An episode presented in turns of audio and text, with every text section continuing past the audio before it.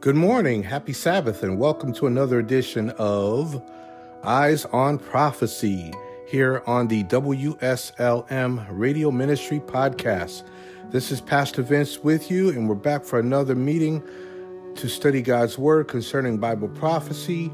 We are still in this lesson called Right on Time, uh, Prophetic Appointments Revealed, and we're almost done, friend. Um, I thought maybe we'd complete this lesson this week, but as I go through the lesson and the material for this week um, and beyond, it looks like we're going to need one more week after today to complete this lesson. And as I've said before, I don't want to rush through this material. Um, I was hoping to get everything wrapped up this week, but we're going to go into a little bit more material today, and then looks like we're going to come back together next Sabbath one more time by God's grace to wrap up this particular lesson called Right on Time. So for today, I'm not going to spend any time to get into a review of last week like I have been doing. I'm just going to just jump right into the material. After we pray, we're going to jump right into the material for today. And then, like I said, by God's grace, we'll come back together next week and wrap up this particular lesson, all right? So let's go ahead and pray and we'll move forward with today's material. Loving Father, thank you so much that we had this time once again to come together to study your word concerning Bible prophecy. Please uh, prepare our hearts and minds to receive what you have for us today. This is our prayer in Jesus' name. Amen. Friend, go ahead and uh, grab your Bible if you will. As always, always have your Bible ready when we start our lesson material, and then we'll get right into it. So I'll give you a quick moment to, uh, to grab your Bible if you haven't already done so. And uh, like I said, we'll jump right in with today's material. I'll give you a quick minute.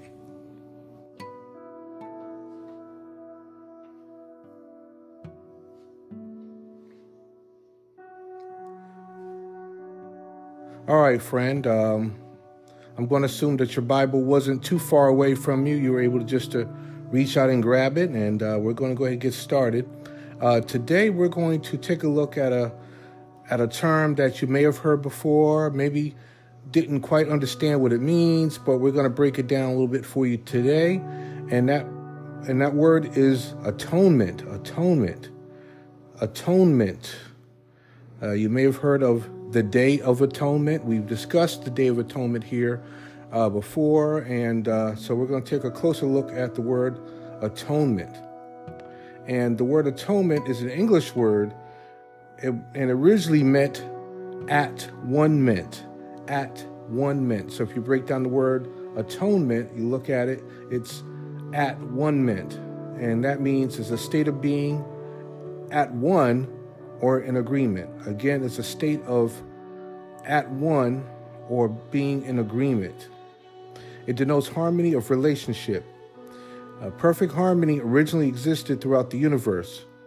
Then Lucifer, who eventually became Satan, uh, a powerful angel, uh, challenged God and his principles of government.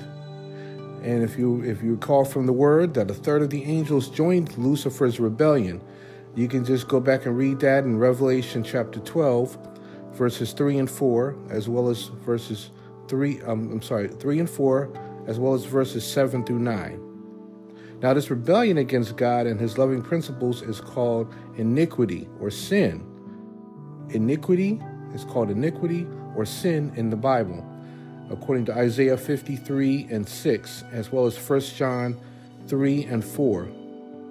So it brings heartache, confusion, chaos, tragedy, dis- uh, disappointment, sorrow, betrayal, and evil of every kind. And worst of all, its penalty is death, according to Romans 6 and 23, from which there is no resurrection in the lake of fire, according to uh, Revelation 21 and 8. So sin spreads faster and is more lethal than the most deadly type of cancer. It put the entire universe in jeopardy. We know that um, Satan was kicked out of heaven, or I should say, uh, Lucifer was kicked out of heaven and uh, became Satan and so forth and so on. So God cast Lucifer and his angels out of heaven. Again, he was then known Lucifer. He was kicked out of heaven and his angels, according to uh, Revelation 12, verses 7 through through 9. And Lucifer received a new name, which became Satan, which means adversary. Satan means adversary. His fallen angels are now called demons.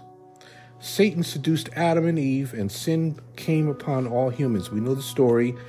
Uh, we know that Satan spoke through the serpent and so forth and so on. All right. So Satan seduced Adam and Eve, and sin came upon all humans. Man, what a tragedy. What a horrible tragedy.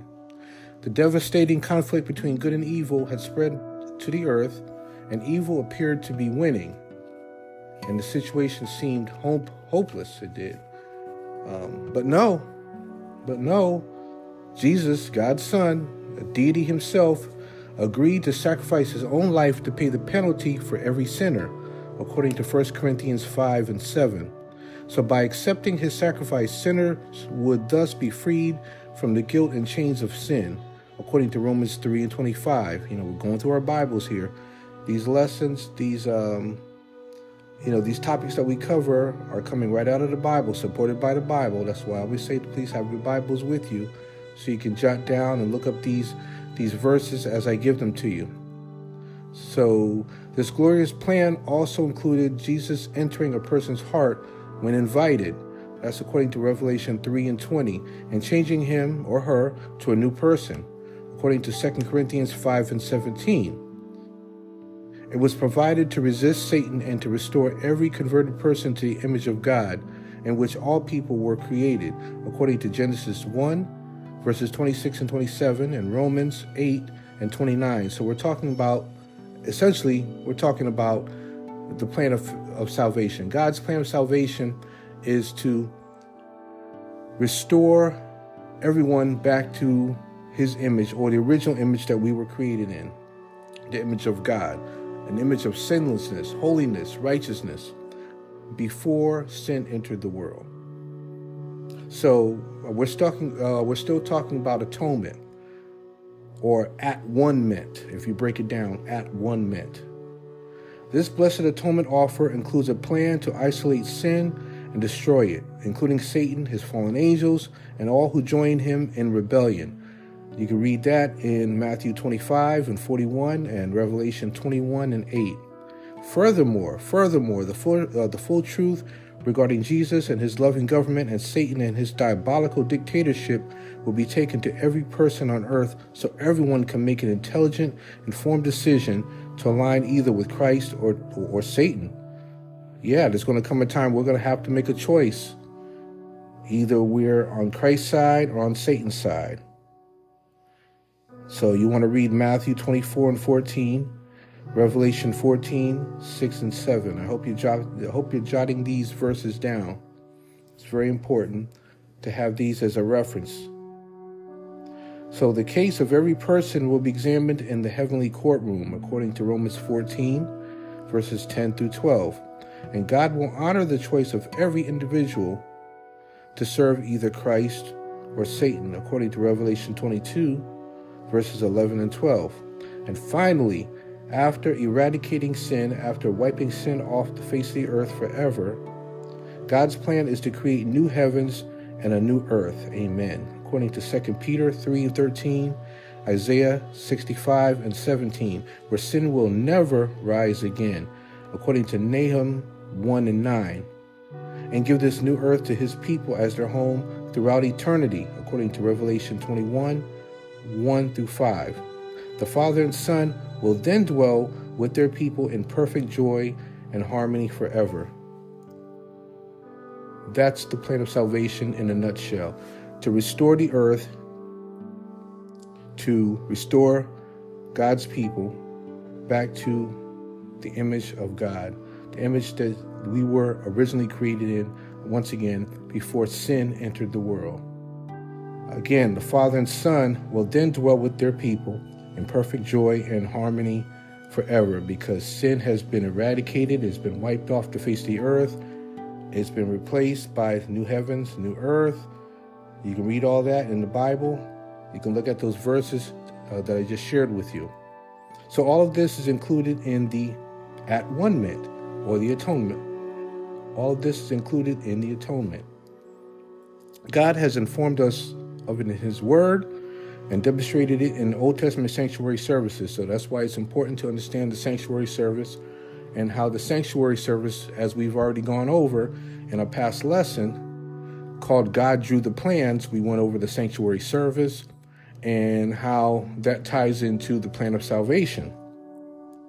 So, once again, God has informed us of it in His Word and, and demonstrated it in the Old Testament sanctuary services, especially the Day of Atonement. We, you know, we talked about the Day of Atonement. This is why I've been saying, please go back and listen to the previous lessons, the previous episodes, where we have covered m- uh, much of this. And that's why, um, having gone through those previous lessons, what I'm talking about at this moment should make more sense to you. So, Jesus is the key to this at one or atonement. His loving sacrifice for us makes it all possible. Getting rid of sin in our lives and in the universe is possible only through Him, friend, according to Acts 4 and 12. No wonder heaven's three point final message to the world calls upon all to worship Him. It calls upon it calls upon all of us to worship Him, according to Revelation 14, 6 through 12. And we're talking about the three angels' messages. We're talking about the three angels' messages. The three point final message to the world calls upon all of us to worship Him. Again, you can find the three angels' messages in God's Word in Revelation 14 6 through 12.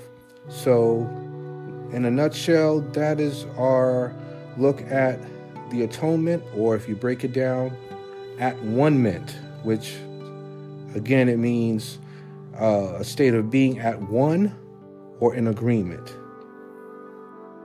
Next, we're going to take a look at our next question. And uh, we're almost done with this lesson, so we might get it done today. Let's see. Let's see. If not, we got one more week to come together and get this done. So, our next question Why do some Bible interpreters detach the last week or seven years of the 490 years allotted to the Jewish nation and apply it to the Antichrist's work at the end of Earth's history. Why do some Bible interpreters detach the last week or seven years? Because remember the day for year principle, um, or seven years of the seven of the 490 years allotted to the Jewish nation, and apply it to the Antichrist's work at the end of the Earth's history. So let's take a look at some facts. Matter of fact, let's review some facts, some facts that we've already uh, gone over. So now we're going to review them at this point as, as they relate to the question I just uh, shared with us. First of all, there is no warrant or evidence for inserting a gap between any of the years of the 490 year prophecy. It is continuous, as were the seven years of exile for God's people mentioned in Daniel 9 and 2.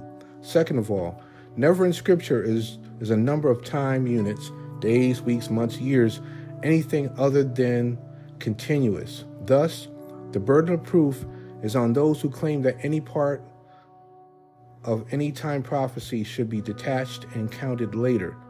Thirdly, AD 27, which was the year of Jesus' baptism, was the starting date for the last seven years of the prophecy which Jesus emphasized by preaching immediately, quoting or quote, the time is fulfilled. Jesus said the time is fulfilled, according to Mark 1 and 15. Next, fourthly, at the moment of his death in the spring of AD 31, Jesus cried out, It is finished, according to John 19 and 30. The Savior here was clearly referring to the predictions of his death that were made in Daniel chapter 9. Again, I hope hopefully by now you've read Daniel 7, 8, and 9. I've, I've explained in uh, previous episodes and our previous meetings why it's important to have read the entirities of Daniel 7, 8, and 9. So, again, the Savior here was clearly referring to the predictions of his death made in Daniel chapter 9. That one, Uh, Messiah would be cut off in verse 6. I'm sorry, verse 26. He would bring an end to sacrifice and suffering, according to verse 27, dying as the true Lamb of God, according to 1 Corinthians 5 verse 7, as well as 1 Corinthians 15, verse 3. He would make reconciliation for iniquity, according to verse 24. And he would die in the middle of the week, according to verse 27. So there's simply no biblical reason to detach the last seven years, a prophetic week. We know the day for year principle. Um, so there's no, there's simply no a biblical reason to detach the last seven years, a prophetic week, of the 490 years. Indeed, detaching the last seven years from the 490 year prophecy um, so distorts the true meaning of many prophecies in the books of Daniel and Revelation that people cannot correctly understand them. Even worse, the seven year gap theory is leading people astray. The seven year gap theory is leading people astray. And friend, that wraps up our lesson. That wraps up all the questions. We've just gone through all the questions. Well, I should say just about all the questions. There's one more question that I need to share with you in just a moment, but we've pretty much covered the bulk of this lesson. And now we're just, you know, we're concluding this lesson. Um, I have one more question to ask you. And um, uh, this is a question that only you can answer. Uh, there's no correct answer from my end, from our end. This is for you to answer. It's between you and God. And that question is Jesus' atoning sacrifice was made for you. Will you invite him into your life to cleanse you from sin and make you a new person? Again, will you invite him into your life to cleanse you from sin and make you a new person? I pray that your answer is yes, but again, that is between you and God. I've said many times that it's important for us to get victory over sin we have to invite Jesus into our hearts, allowing the Holy Spirit to um, help us to get victory over sin, because as I've said many times on this podcast, sin will have no place in heaven. So again, the question is will you invite Him into your life to cleanse you from sin and make you a new person? Jesus' atoning sacrifice was made for you, it was made for me. So I'm going to let you as they say, I'm going to let you marinate on that question. And I pray that you will invite him, that you invite Jesus into your life to cleanse you from sin and make you a new person. So that's the last question I want to leave with you. So, um, uh, wrapping up this lesson, um, there's just some questions that many of you may have. We'll just look at a few of them and we'll just look at what the answer says or, or what the answer is from the Bible. Uh, we talked about the little horn. Uh, we said that a little horn power appears in both uh, Daniel chapter 7 and Daniel chapter 8. Are they the same? So this is the question. A little horn power appears in both Daniel chapter 7 and Daniel chapter 8. The question is, are they the same power? Are they the same power? The answer is that the little horn power of Daniel 7, which we talked about, symbolizes the papacy. The little horn power of Daniel 8 symbolizes both pagan and papal Rome. I'll say that again. And uh, for many of you, this is a review because we discussed this already in uh, previous lessons. But for for others of you, this may be the first time you're hearing this. But when you go back, if you haven't done so already, when you go back and read Daniel, uh, read Daniel chapter seven and Daniel chapter eight, uh, this may make more sense to you. So again, um, the little horn power of Daniel seven symbolizes the papacy. The little horn power of Daniel 8 symbolizes both pagan and papal Rome. So that's that question with its answer. The next question The 2,300 days of Daniel 8 and 14, translated literally from the Hebrew, reads 2,300 evenings and mornings. Does this mean 1,150 days, as some contend? The answer is no. The Bible shows in Genesis 1 verse 5, 8, 13, 19, 23, and 31, that an evening and a morning equal a day. Moreover, there was no event in history at the end of 1,150 days that would fulfill this prophecy. So let me just touch on the evening and the morning. I just gave you uh, the reference or for um, from Genesis 1, 5, 8, 13, 19, 23, and 21. I'm sorry, 23 and 31. Uh, we're looking at the uh, creation story. Um, you know, when God, uh, you know, six days of creation, uh, six six literal days of creation, as as many people are debating about. Well, was it six actual days? Was it a 24 hour period? Da da da da. But the Bible says that an evening and a morning equal a day. So it was later that man uh, changed the calendar, uh, so forth and so on. That's for another lesson. That's for another time. But many of you may have heard of the Gregorian calendar. I won't get any deeper into that, but I'll just throw that out there. The Gregorian calendar. Basically, man changed the calendar. Um, and that's why many of us, even still today, are taught that each new day begins at midnight. When we celebrate New Year's Day, the new year, or any day, we don't celebrate until midnight, right? You know, the ball drops, whatever, at midnight. But biblically, each new day starts at sunset. When the sun sets, that's the end of one day and the start of the next day. On our Facebook page for Sacrificial Lamb Ministries, um, some time ago, I had posted, as I usually do, Happy Sabbath. And it was, you know, at sunset. It was at Sunset Friday, which was really um, Sabbath or Saturday. It was the start of Sabbath or Saturday, but it was Friday evening. And um, someone reached out and said, "Oh, you know, why are you celebrating Sabbath so early? It's Friday evening." Well, I had to explain to that person about what I just shared with you, as I just shared with you, that you know the Bible says each new day, you know, begins at sunset. Um, one day ends, the next day begins, and so forth and so on. According to the Bible, an evening and a morning equal a day. So um, that's the answer to that question that we um, just looked at. And let me find one more question that we can go over as we wrap up this lesson today. Um, okay, what part does each what part does choice play in a Christian's life? Oh, this is this is an important one as well. What part does choice play in a Christian's life? The answer, our choice plays a major part. God's way has always been freedom to choose. God has made us with the freedom to choose. We know that. According to Joshua 24 and 15. Though he wants to save every person, according to 1 Timothy 2, 3, and 4, he permits free choice. According to Deuteronomy 30 and 19. You recall that God permitted Satan to choose to rebel. He also permitted Adam and Eve to choose disobedience. Righteousness, righteousness is never a locked in, programmed provision that takes a person to heaven no matter how he lives. And even if he doesn't want to go, choice means you are always free to change your mind.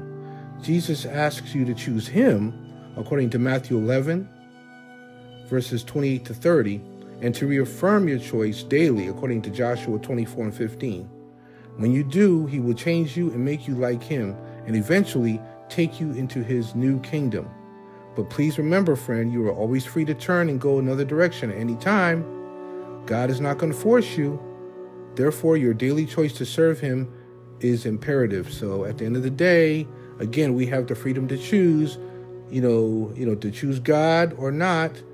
He's given us that free choice. He's made us with free choice, but we have to be um, you know, we, you know, we just have to know that whatever we choose, that's going to be, you know, that's going to mean our eternity. We can choose to either spend eternity with God in heaven or not. But the point is, it's our choice.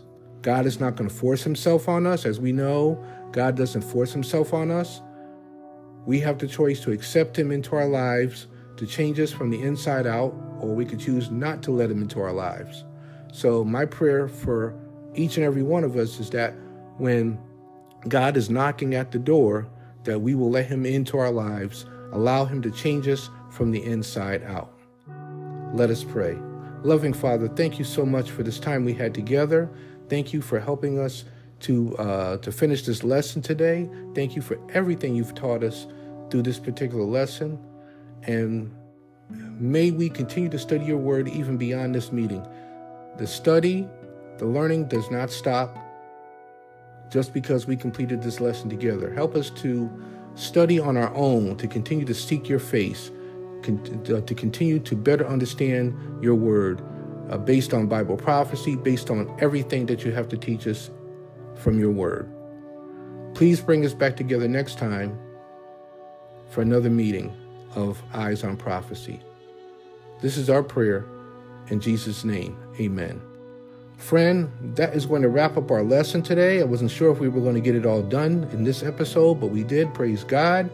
Now you have time to go back, to get caught up, to read Daniel 7, 8, and 9, to listen to the previous episodes as we go through the previous lessons because we're building. These are building blocks, friend. The next lesson is going to be built on what we've covered up to this point.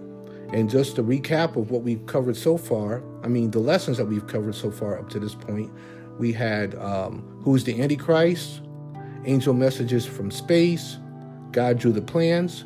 We just completed Right on Time, so up to now we've completed four lessons.